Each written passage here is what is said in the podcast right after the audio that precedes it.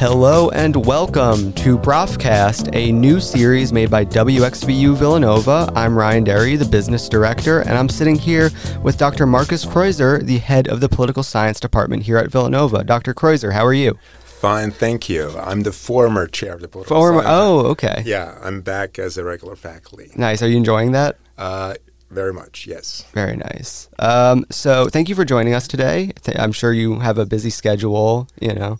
Uh, well, thanks for having me. I'm on sabbatical, so actually, here again, uh, time is more readily available than normal. Very nice. So let's get right into the questions. So, starting with uh, your PhD thesis, where did you complete your PhD and what was it about? So, um, I did my undergraduate in Canada, then did some graduate work in in England at the LSE, and did my PhD at Columbia here in New York. And uh, the dissertation kind of came about um, being in a pro seminar. So after you complete your comps, you uh, enroll in a seminar where you're sort of trying to work out your dissertation prospectus. Uh, and I took that seminar in the spring of 1989. This was the Mhm. year when you know communism collapsed, the Iron Curtain came down, and so everybody kind of you know was glued to the headlines, what was going on, and fascinated with um, the collapse of communism, and more importantly, the transition to democracy. Um, and so we all sort of were scratching our head, you know, how can we get an interesting angle on all of this? Um, and pretty quickly realized that studying the transition to democracy in the present uh, was a little bit tricky because you really didn't know what was going on. So um, it, the best you could do is sort of do highbrow journalism. Uh, rather than sort of social science where you're sort of more theory guided and, and, and test hypothesis. And so, what um, this got me thinking is well, why don't I look at some historical instances during the interwar period where democracy also kind of um, emerged and faltered? And I was particularly interested in interwar France and Germany. Uh, I, I have some grandparents who grew up, uh, who lived in Austria during the interwar period and got all involved with the rise of National Socialism and the collapse of Austrian democracy. So there was a certain sort of personal angle uh, to it. So I sort of decided to um, to focus on the interwar period, comparing um, Germany and uh, and France. Mm. And what type of data were you drawing upon when you did this, this research? So this was very historical, right? So I always enjoyed history. I love reading uh, history and all the sort of the, the, the, the details.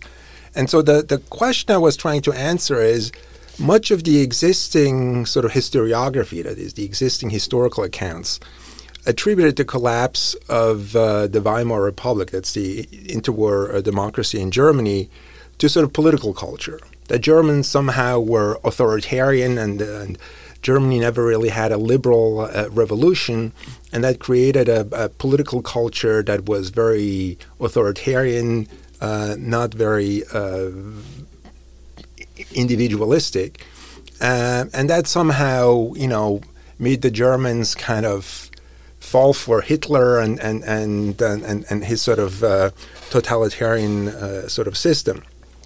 Um, and um, a key element in this uh, sort of explanations were the political parties. That political parties in Germany were not very responsive to public opinion. That they were very much inward-looking, autocratic. So the example that is always cited was the, the Social Democrats. The Social Democrats, their idea of campaigning and winning votes was to go out and re-educate the voters to come to view uh, the socialist orthodoxies as the thing that they ought to support. So uh, a rally of the Socialist Party was usually an hour-long lecture on Marxist uh, theory. Okay. Um, and so, you know, you can see that if, if that's how a, a political party tries to win voters, um, has a limited appeal, particularly during a period of tremendous economic and uh, and social turmoil. And so the, the Nazis were far more effective in trying to sort of understand um, how to appeal to voters and, and, and introduced from the U.S. some modern campaigning strategies. Mm. And so that sort of was uh, what I was trying to sort of um, explain because uh, in France, German parties were far more innovative, far more willing to uh, adopt modern campaigning strategies, to listen to voters. Mm. Um, and so this sort of difference between those two countries, uh, I tried to explain. And the explanation, without going into too many details, was an institutional one that Germany adopted a new electoral system that somehow created much more hierarchical parties that gave far more political authority to the party leaders and stifled the involvement uh, of the grassroots, and that that sort of contributed to this sort of authoritarian party. So, what I was trying to show, therefore, is that this authoritarianism in Germany was not so much a product of culture uh, that was rooted in the deep history, that the failure of a liberal uh, revolution in the 19th century, but had a more proximate explanation uh, related to the adoption of a new set of institutions. Mm. It's very interesting how your research was very much influenced by the times that you lived in and the, the climate that you uh, you know were, were doing your research in. Do you find that for a lot of political scientists that the sort of uh, news of the day affects what they're interested in? That is a really interesting uh, uh, uh, question. There are some debates uh, within political science, or I would say the discipline sort of falls into two camps. You really have the people who are trying to um, engage with the world uh, that they live in and um, try to find some answers and, and understand it and see the social sciences as um, contributing to public debates, right? Informing them making them more substantive, and thereby improve the outcome of, of public decision making. And then you have another sort of a strand in political science that is a little bit more inward looking, right? That uh, sees social science as as a discipline, wanting to be more rigorous, more scientific. And so they focus more on methodological and technical innovations. Um, and uh, very often, by focusing on sort of more technical aspects, um, it becomes more difficult to engage with the world that mm-hmm. exists out there because that world is complex, mm-hmm. messy, right? Uh, doesn't really fit into uh, mm-hmm. a neat little model. Um, and so I, I, think you have in sort of discipline these these these two different camps. Um, unfortunately, they don't always talk to each other mm-hmm. as much as they ought to because the people who uh, are sort of more socially engaged, you know, could benefit from a little bit more methodological self-reflection, grounding their arguments a little bit more theoretically. And the people who sort of emphasize methodological rigor and science and quote uh, could benefit from those scholars who are more socially engaged of how to actually test a hypothesis that is mm. testworthy, right? Right, right. And um, and you, you, you, see some of these debates in, in some of the recent criticisms of economists, right? Mm-hmm. Who, you know, failed to foresee the 2008 financial crisis, right, right, and and then kind of just continued as if the crisis didn't really mm. affect because they were so locked into their models and mm. methods. Um, but um, on the flip side, if you see, for example, right now the whole uh, COVID um, crisis that we went through, right? I mean, that's clearly such a big topic that mm-hmm. you can't ignore it. And everybody is trying to sort of figure out what are the big questions mm-hmm. regarding to COVID. You know, what are the long-term effects for the labor market, for health, for uh, yeah, yeah. populism, and, and so forth. And so, you know, I think there's sort of this seesaw in, in, in the disciplines where during times when we're politically more stable, the discipline becomes becomes a little bit more inward looking, more mm. more technically minded. And then you have these big uh, crises, such as the end of communism, COVID, mm. or um, populism, that sort of serves as a corrective and rejiggers the discipline into sort of bigger scale questions. Interesting. And I have some more questions towards the end about methodology and models mm-hmm. and stuff like that. But I want to ask a question now about your PhD advisor. Could you give a brief bio about them and could you say if they influenced your work? Yeah, so that's an interesting question. So Columbia was a peculiar uh, program, right? Typically, your PhD program admits eight or ten students that are funded for four or five years, and then you have a very close sort of mentor relationships uh, with your with your advisor. Columbia tended to admit each year 40 to 50 students, Oh, right? wow. Of which only a small number were uh, funded. And so it was sort of a free for all, or sink, sink or swim. And uh, working closely with your advisor was not something Oh, interesting. uh, that happened uh, very often. I still remember outside, you know, the office hours when a professor had an office hour. You know, you, you had to be there half an hour early, and then there was a line down the hallway, and you got ten minutes of your of, of uh, FaceTime with the professor. Compare that to the current sort of PhD training, where very often the students work very closely with the professor, co-author, and are sort of apprentices. So I didn't really have advisors that um, I worked particularly closely with. There was one professor who was close to retirement and didn't take on any students anymore that probably had a, a direct impact on me. It was an Italian professor by the name of Giovanni Sartori, who um, uh, was a sort of old you know, spoke six languages, Latin and Greek, did political theory, social science methodology, and, and, and, and, and history. And he had written some very, very influential books on political parties and party systems. Um, and so I had read some of his work before I came to Columbia. He, in the early days of my sort of dissertation, uh, helped me along, but um, I was largely left uh, to my own devices. You know, which is certainly is not ideal, but you learn how to fend for yourself and, and become very self-disciplined. And so over the long run, uh, probably had some upsides. And the other thing, just to add, I mean, the fact that there were 50 students meant that you know you had an incredibly diverse student population. Uh, all of them were incredibly smart, and so you just learned from each other, right? We had little study groups, we had little workshop groups, and I'm still in touch with many of them, and many of them, you know, have had very distinguished careers, and so it was just a different uh, way of, of, of, of learning. Oh, yeah. Thank you for your answer. Very interesting. So, moving on to uh, Villanova related stuff, could you talk a little bit about the path you took through your career that brought you to Villanova? Yeah, so you know, there's uh, always a little bit of serendipity in all of this, right? I, I mean, I didn't plan to come to Villanova. I, you know, I, I grew up in, in, in, in Europe and then did my undergraduate in Canada, so I was really not familiar with the American university systems. I knew, knew some of the big national universities. Uh, Villanova was, yeah, basketball, right? That was about the extent, and that it was outside uh, uh, Philadelphia.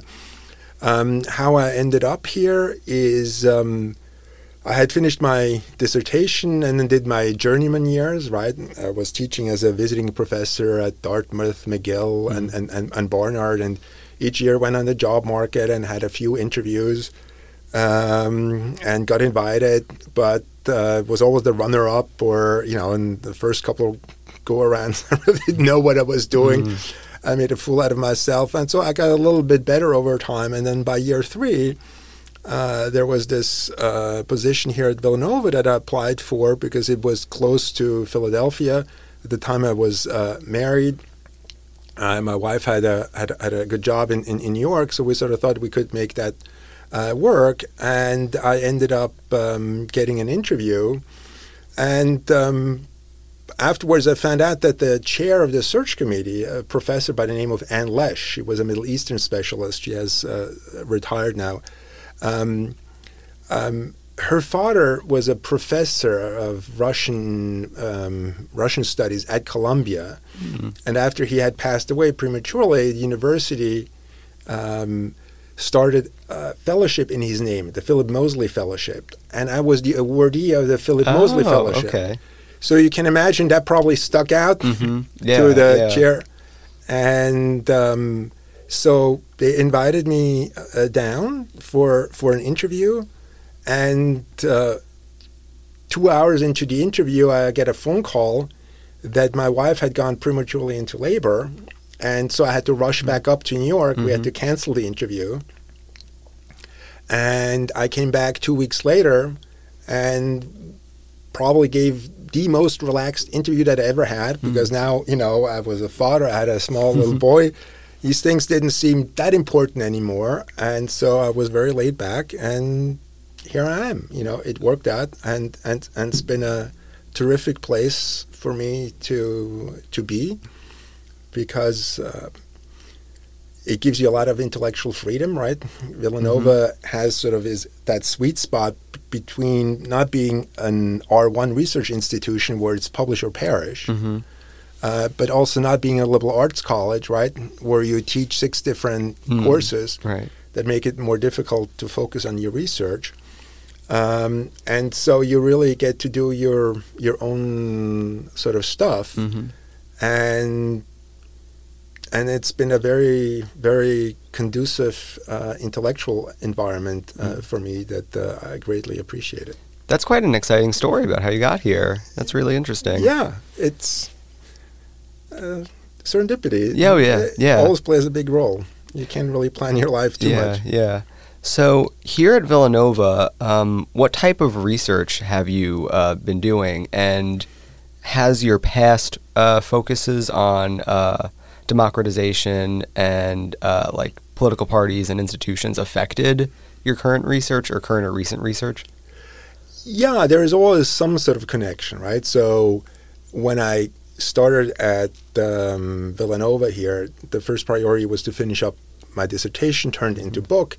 It came out as a book uh, two years later. And so I was talking, as I mentioned earlier, I was focusing on the relationship between political parties and the transitions to democracy during the interwar period. And so I figured, you know, the interwar period is about the messiest, most complicated Mhm. period that you can think of. And so I had uh, teamed up with a colleague from mine in grad school at Columbia who was focusing on Eastern Europe. He was studying the Baltics, that is, you know, Estonia, Latvia, and Lithuania. And so we had some some some sort of con, uh, conversations. He was interested in the development of political parties, but as I mentioned before, there wasn't really much of of a theoretical framework to go with because everything was so new and recent. I had studied during the interwar period and had a little bit more of a conceptual framework, and so we sort of teamed up uh, and uh, published a few articles. It turns out that the post-communist world was even more complex and complicated in the interwar period. So we, we had a couple of articles that we uh, uh, published, and then the book that was trying to explain it all never really materialized because other things um, got in, in, in the way. And um, and I then also started to pivot my interests towards more methodological uh, concerns and interests, and more recently uh, on on populism. Mm. So that's sort of my my most recent uh, research. Um, that again is a reflection of what's happening out in the real world, Mm. right? Trying to Yeah. engage with it and, um, and and try to make sense of it. So one of the th- you mentioned how you collaborated with a friend on these things, and you also talked about how there's a lively intellectual community here at Villanova, and then also your time at Columbia. There were study circles. Can you talk a little bit about the role of uh, working with others in uh, you know your intellectual life uh, here at Villanova and before? Yes, um, you know that also goes to working with students, and and uh, we have a master's program here, and we always get graduate students that get assigned to you as as, as sort of research assistant. Um, it's just a really nice counterpoint to the rather solitary life of reading and writing, Mm. right? Uh, where you create your own little world by reading in your your, your notes, and um, and so to be able to share that world with somebody else and try out some ideas and get some uh, feedback is uh, is incredibly rewarding and enriching. Um, probably for my dissertation, the biggest influence was a historian uh, at Berkeley that also was working on something uh, similar uh, as I was working. She had very little conversancy in political science. I had only limited conversancy in German history. And so we would send each other chapters Mm-hmm. and give each other some some some some sort of feedback um, that vastly improved the quality Mm. of, of, of the manuscripts and more importantly accelerated the learning process because you know you didn't have to make all the mistakes Right, yourselves yeah. or embarrass yourself by presenting it at a conference it was done in private and it also sort of taught you about um, humility right That Mm, is right. um, you, you always overestimate of how clear you are, how much you think you know, um, and um, and so that then sort of translates in the way you read somebody else's work, right? Where maybe as a grad student, you know, you're sort of like uh, you think you're God's gift to the world, and and uh, you're the only person who knows, and you're also sort of trained into this sort of very macho uh, tearing everybody apart and showing how smart you are in the seminar, you know, to try to get the attention of the professors. So it's sort of a very adversarial sort of culture um, that is really unfortunate, right? Uh, because, uh, as I said, you're dealing with complicated uh, questions, and um, and so sometimes a more sort of empathetic understanding and, and, and dialogue is much more uh, sort of constructive. And so I think this sort of working together with, with, with others helped me improve, and they in turn helped to improve my sort of work. And uh, I've always enjoyed that a great deal. You know, it requires though that you're on the same wavelength, right? That is, yeah. it, it is a give and take. Uh, you will find that very quickly in, in, in education and conferences.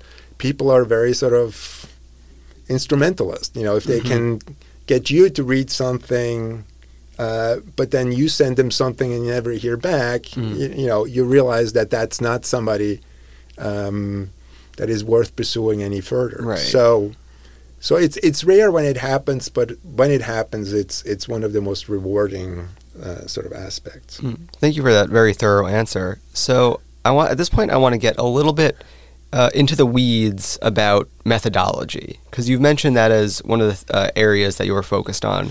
So, could you briefly explain what you mean by methodology, and could you explain how political science methodology differs from other disciplines?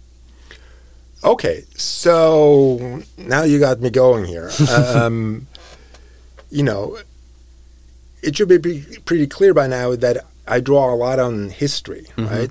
And the role of history in the political science is somewhat marginal. That is, uh, the mainstream of political science tries to aspire to become scientific and therefore assumes a world, right, that is very close to the natural world. Mm-hmm. And in the natural world, you don't really have a history. Right. You do, right? I mean, you have evolution, and, and, and with global warming, we know that the natural world evolves as well, but it evolves at such a slow and glacial space that you can assume that history doesn't really matter. So it's a static uh, world. Yeah, and in a sense, a discipline like chemistry somewhat stands outside of history and says this is how it is, without regard for like how the discipline emerged or how things change. Really. Exactly. So you, you brought up, you know, chemistry. I mean, the atoms or, or molecules, right? Uh, they don't have a history. Uh, we don't write a biography about a molecule the way we focus on the biography of an individual's, or you know, or or the history of a cell culture or something more complex. So they're they're very kind of um, decontextualized. And um, and that allows you to study them in a particular way. You know, math is very good in dealing with a world in which history does not uh, play a particular uh, role. And um, but that does not really happen or apply to the political or social world Mm. because we're constantly changing, evolving, right? I mean, I grew up in a world in the Cold War where countries were pretty much self-contained. There was some trade among them, some financial interactions, and then you have sort of the globalization that is con- uh, totally transformed the world that we live in. I had mentioned before the pandemic, the end of the Cold War. So you, you have these these historical moments that transforms things. And it, it's sort of interesting if you think uh, of economics, right? Economics as sort of being the most ahistorical discipline in the social sciences uh, that um, operates or assumes that the economic world is like that of a chemist, right? Mhm. Devoid of history. But every once in a while, they have to acknowledge that there are historical moments that change things. The language they use for it is telling. They refer to this as exogenous shocks. Mm, right? Interesting. So you, you, you assume an endogenous world that is orderly, like that of a chemist, but you know you can't sort of totally dismiss a financial crisis, Mhm. right, or or a pandemic, and so you refer to this as an exogenous shock, and the language is telling because think about it, exogenous, right? It's the utter. You you you literally utter history Right. and therefore evaluate. You call it a shock, like like a medical shock, right? That is something harmful that you need to protect yourself with these sort of uh, uh, parameters. So anyway, so methodologically, I'm really interested in thinking about how to incorporate history more fully in the sort of social sciences without having to be a historian, right? Uh, the um, the the joke is is that um, for political scientists, right, the methods tend to be better than their results, right? And for historians, the joke is that their results are better than their methods That's funny. Yeah. because the historians are sort of notorious for disliking his theory and, and, and methodology. Um, and so, you know, I'm, I'm still a social scientist. I want to sort of generalize. I'm interested in, in, in testing. I'm interested in, in theories. And so I'm sort of trying to um, work out this sort of middle ground between history and, um, and essentially statistics and math. And there's a long, distinguished research traditions in the social sciences called comparative historical analysis. Mm. Right? This goes back to some of the 19th century classics. Marx did comparative historical analysis. He didn't use that term. Emil Durkheim, Max Weber, Alex de Tocqueville. I mean, Mm. these were all people who were generalizing very broadly, operating in a historical mode of analysis, emphasizing the importance of context and sort of changes over time. And that tradition carries on uh, in historical sociology, in historical institutionalism, in IR, right, constructivist, economic historians. So there are a whole bunch of people who are working in this sort of historical mindset. Um, and so over the last seven or eight years, I've been working on this and have written a book called The Grammar of Time Mm. that um, you know is coming out actually next month.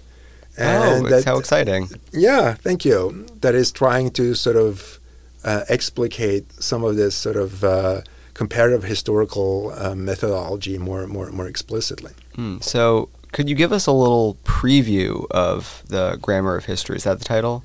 The, I know the grammar of time. The grammar of time. Yes. I mean, without going into the weeds, let me give it maybe illustrated with an example of, of one of my favorite books that I also like to use for teaching. You may have heard about Malcolm, Malcolm Gladwell, right? Yes. Yeah. He's sort of a very well known science writer who has used uh, social sciences and popularized some of these findings. So he wrote a book called Outliers. And the um, central focus of Outliers is trying to explain why some individuals, like a Jeff Bezos, um, you know, the, the, the guy from Amazon, uh, from Microsoft, uh, Bill Gates, Yeah. you right, uh, have become so phenomenally successful.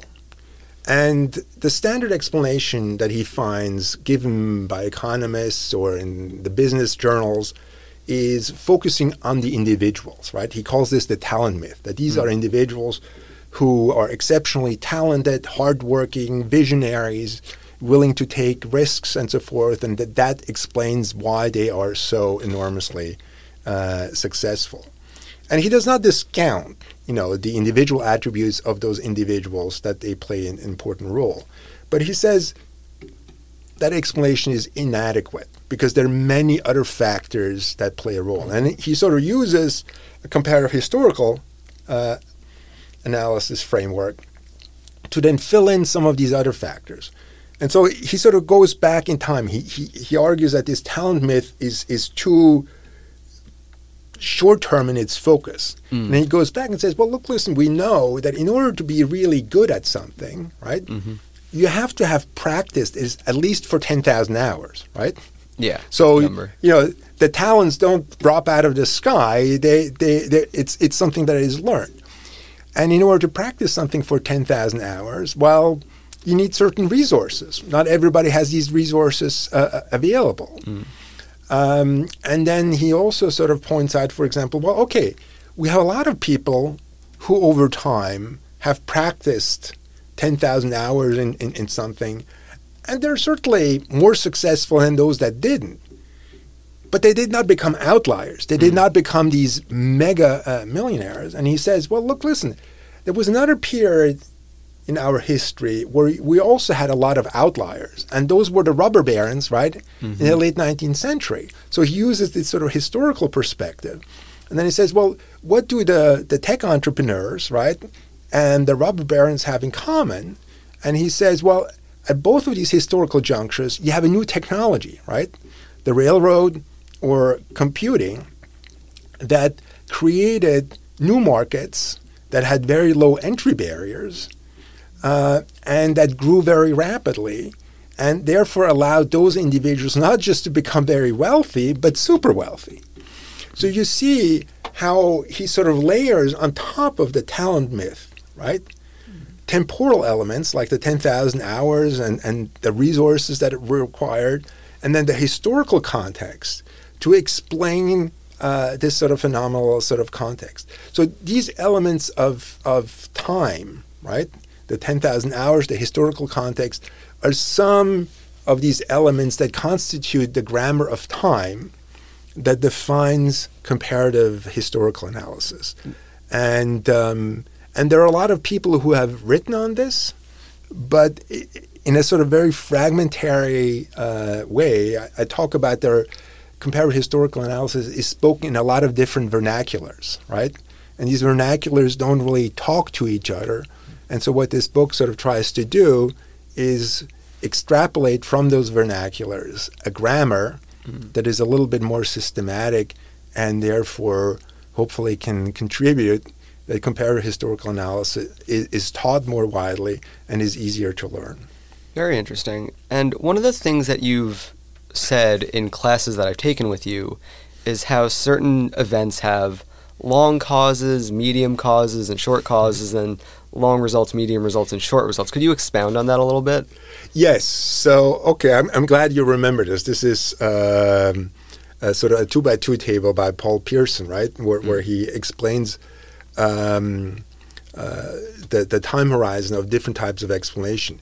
So, uh, this goes back again um, to what I was saying before. If I continue with the example of uh, Malcolm Gladwell on the outliers, right, the talent myth is a short, short explanation. That is, you know, you explain the the success of the individuals with causal factors that are relatively proximate in time to the success, namely the individuals and his and her attributes. So that would be a short, short explanation, right? Hmm.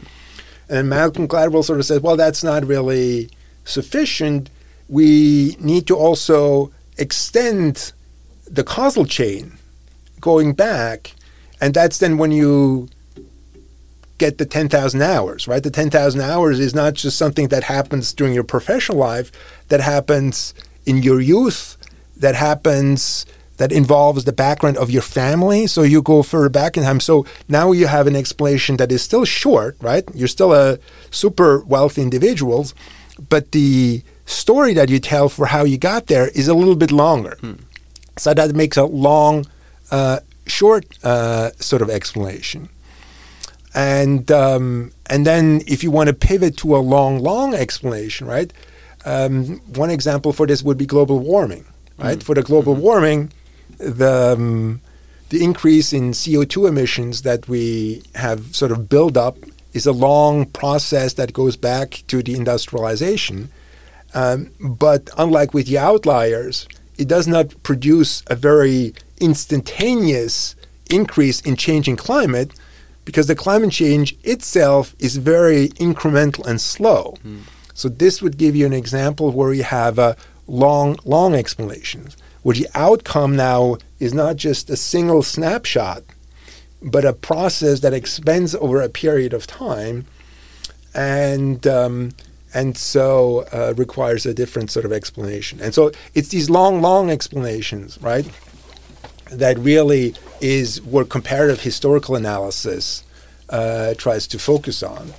Or you know, if if you want to apply this to populism, right? You have the short, short explanations where Trump's victory is explained in terms of Hillary's email fiasco, in terms of Trump's savvy with, with, with, with the media and bullying people, that would be a short, short explanation, right? If you want a short, long explanation, you know, you would focus, for example, on the increase in inequality and the status anxiety is created among white working class voters in, in some of the swing districts. Um, now it's no longer just Hillary and um, and Trump, but it's broader, deeper structural factors. And then you can also make it a long, long, where you then sort of point out and say, well, hold on a second. Trump is not the first populist mm-hmm. that we see emerging, right? We had many earlier instances going back all the way to the, the, the, the Jim Crow system. And so we have this sort of recurring sort of pattern, and that then gives you a, a different explanation. I'm glad that you brought up populism because that was the title of the senior seminar that I took with you uh, last uh, last year. Yeah, yeah. a year ago. Um, so could you explain a little bit like why you wanted to teach about populism and how your previous research and uh, experience influenced the way you approach that course? Yes. Um, there were a variety of factors that got me interested in populism. First and foremost, right, um, just the contemporary political environment that we live in um, that is very troublesome, um, both to me as as a as, as, as a citizen, right. Um, I mean, I read a Swiss newspaper every day and the New York Times, and it's like living in two different worlds, right? I mean, in Switzerland, there are sort of well, you know, how can we we have got a budget deficit for two billion dollars for next year. You know, what can we do in order to rebalance the budget by next year, right? And here we're calling each other names and and and try to trip each other up and, and not talk to each other. So th- these are uh, very different worlds, and I'd, I'd, much rather the U.S. be closer mm-hmm. to sort of the Swiss political culture.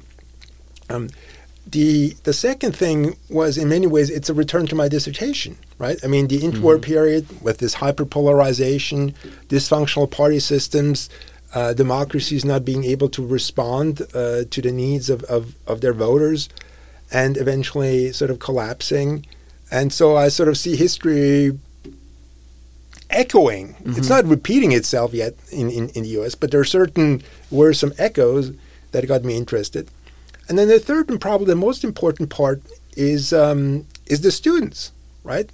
I mean, this is the world that you're entering into, and that um, you should have some idea as to what might be some of the contributing factors to some of these dysfunctionalities, so that you can use that knowledge to guide how you conduct yourself uh, as, as, as, as citizens, how you may want to um, plan your pro- professional futures to, to, to respond to this.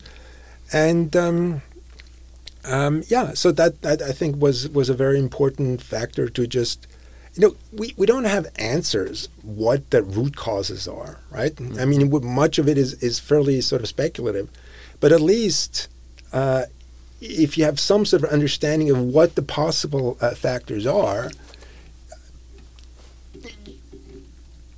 you don't feel so powerless, mm. right?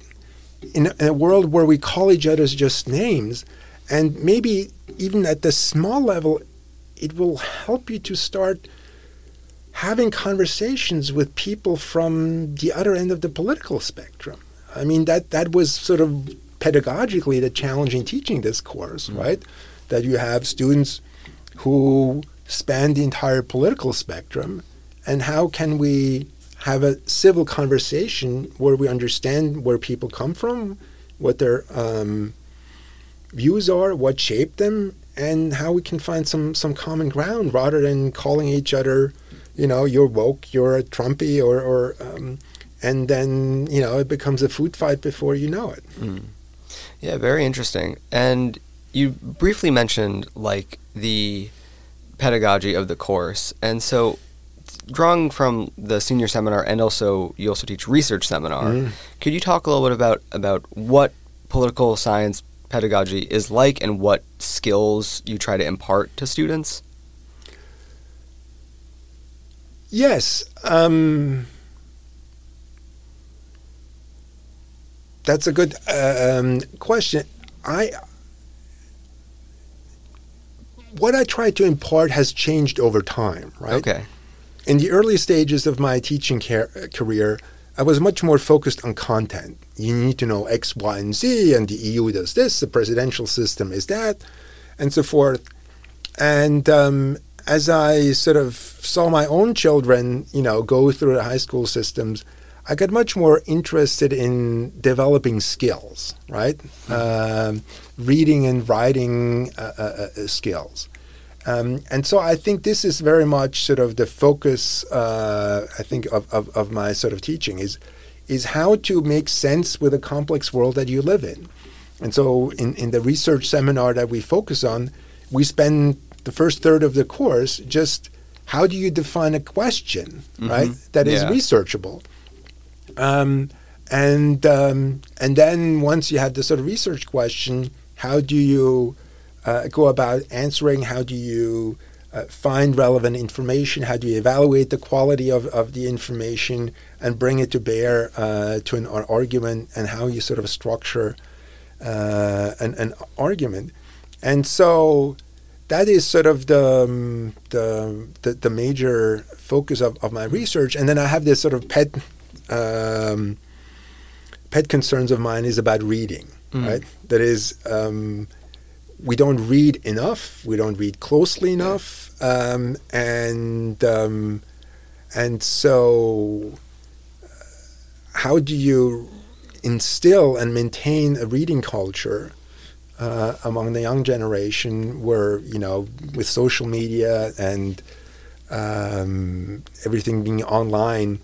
It has become much more difficult to just tune out, focus on a text, focus on complex ideas, take them apart, and again bring them into conversation with other ideas, because that's where knowledge uh, is is created, and that's I think where learning becomes exciting when you try manage to see commonalities where you didn't see some uh, uh before, and can build some some bridges. I, I definitely agree with you. People my age don't read enough. I don't read enough. Uh, it, it is it is something that uh, I think a lot a lot of people are a little bit more mindful of now than maybe they used to be about how phones very much shorten your attention span, kind of pull you away from books and stuff. But what are some of the books that you've read throughout your career that have uh, left an impact on you or influenced your career or influenced what you're interested in researching?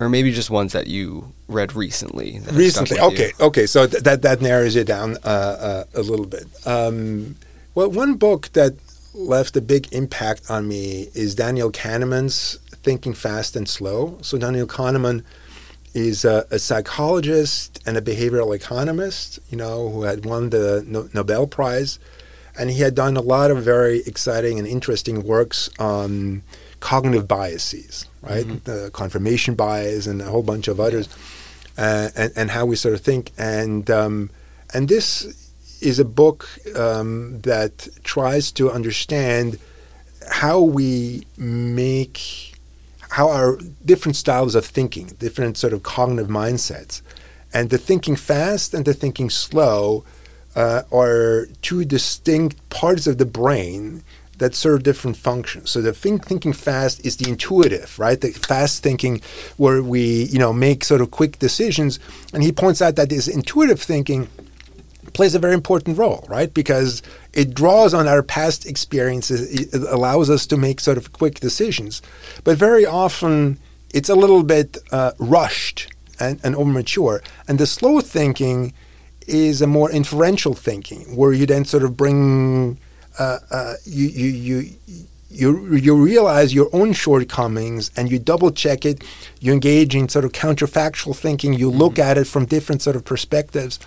And the reason why I like this so much because it it illustrates to some extent the values of a liberal arts education that plays such a central role here at, at, at Villanova, right?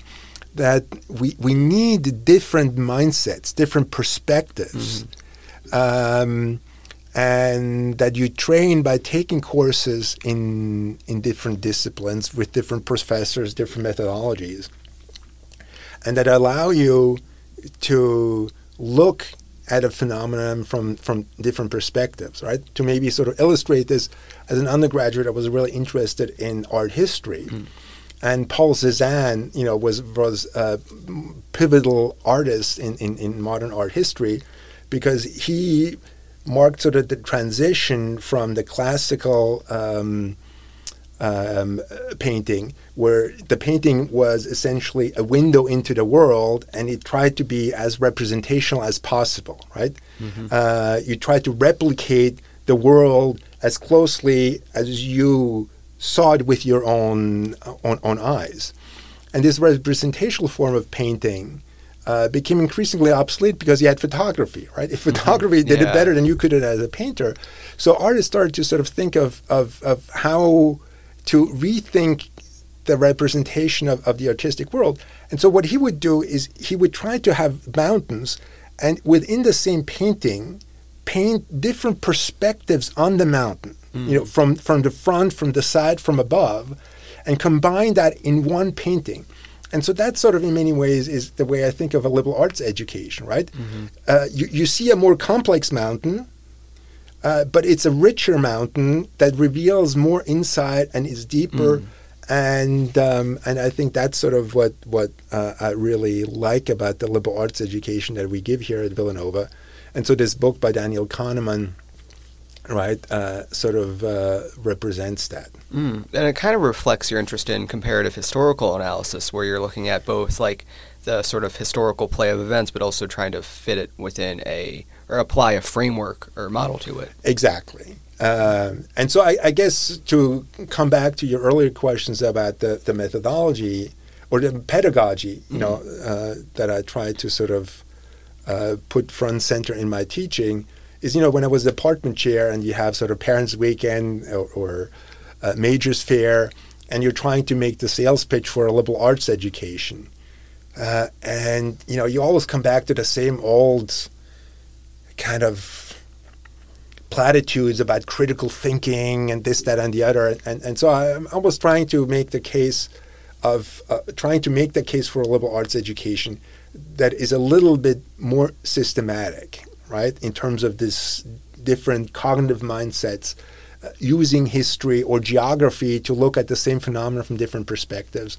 And so I think sort of the comparative historical analysis really epitomizes the multidimensionality that um, uh, comes with a liberal arts education. yeah, and I guess the final thing that I kind of want to ask you: Are there any uh, historical frameworks or models that you are particularly fond of or you think are illustrative of like uh, history and help people understand history better? Different historical uh, models. Um, well, you know, history is not a singularity, mm-hmm. right? So you, you, you have um, cultural historians. Um, that have a relatively narrow focus, right, on the individual, on groups, on, on, on the identities, or, or a biographer um, that is fairly microscopic, but allows you to go into great depth, right? Um, so the group or the individual uh, emerges in their full complexity, or if, if, if you have a temporal dimension, how that identity changed over, over, over, over, over time. Um, but then you also have sort of more recently new fields called global history, or international history, right? Or environmental history that operate on a totally different scale, right? Instead of looking at a group within a two or three year time period or a decade, you're looking at entire continent civilizations over millennia.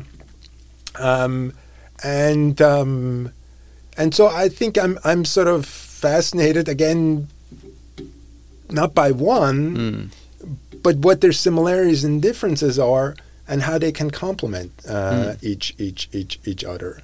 And so, you know, it's it's it's a complicated spot to find yourself in because you you ask some pretty straightforward questions, and the best I can do is give you some roundabout answers. Um, and but that's I think the best you can do when you're trying to make sense of complex phenomena and what intellectual tools you need to to study such complex uh, phenomena. Thank you. And I think that's a good place to leave it. Uh, Dr. Kreuzer, thank you for joining me today. Well, thank you very much. I greatly enjoyed uh, having the opportunity to talk to you, and very much appreciated the questions that you had. So, thanks very much for hosting. Yeah. And last thing, what is the name of the book again, and where could people find it if they're interested? The name of the book is called The Grammar of Time, a toolkit for comparative historical analysis, and it is coming out with Cambridge University Press in May. So I just got the galley proofs, and so it should be on its way to the printer and hopefully available very soon. Very nice. This has been Profcast. I'm Ryan, and we will see you next time.